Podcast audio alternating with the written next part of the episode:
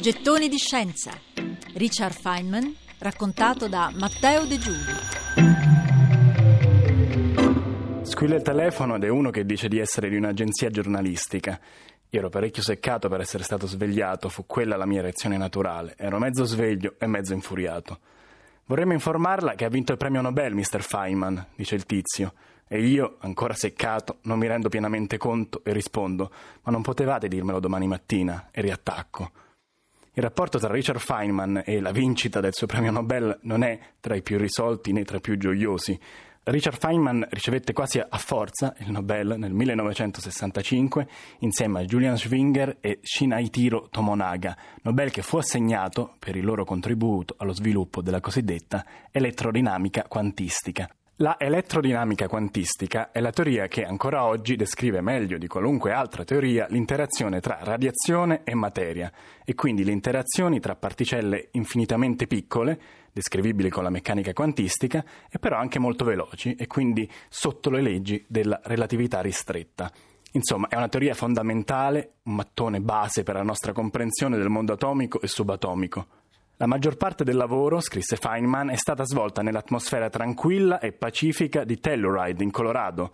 Un silenzio e una quiete che io cercavo continuamente di rompere con i ritmi da giungla, disse, riferendosi ancora una volta, ovviamente, alla sua passione per i bonghi. Dei tre vincitori del Nobel di quell'anno, il nome di Feynman è quello che più degli altri è rimasto legato alla teoria, grazie ai cosiddetti diagrammi di Feynman che portano il suo nome diagrammi di Feynman che sono una rappresentazione grafica e visiva immediata per calcolare le interazioni tra particelle. In pratica, invece di scrivere le formule, si possono fare questi disegnini e, lo capite bene, sono strumenti fondamentali e molto veloci per capire cosa succede nel mondo subatomico, cosa succede nell'interazione tra fotoni e elettroni, cosa succede quando le particelle si scontrano. E Riflettiamo un attimo su questo. Com'era perfettamente in linea con il personaggio, insomma, con il metà genio e metà pagliaccio, non solo Feynman contribuisce a costruire l'elettrodinamica quantistica, una teoria fisica fondamentale, ma trova anche una rappresentazione grafica utile, immediata, buffa anche, se si vuole, perché i diagrammi di Feynman, se li vedete, sono buffi,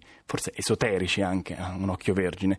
Non sono altro che degli strani nodi e incroci di linee rette e linee ondulate, a volte tratteggiate, sembrano e sono in parte una sorta di elaborato sudoku della fisica moderna. Richard Feynman vinse il Nobel, meritandolo, insomma, ma il Nobel non gli andò mai davvero giù, anche perché lui non credeva ai premi. Non sto dicendo che la mia fisica non sia degna del premio, disse un'altra volta, ma che io, dal punto di vista umano, non mi sento un Nobel, non mi sento uno scienziato importante. Non lo sono, tutto qua. Ero solo un ragazzino che si gingillava, ero in pigiama sul pavimento con carta e matita e ho scarabocchiato qualcosa. Beh, naturalmente non era davvero tutto qua, come vedremo anche nel prossimo gettone.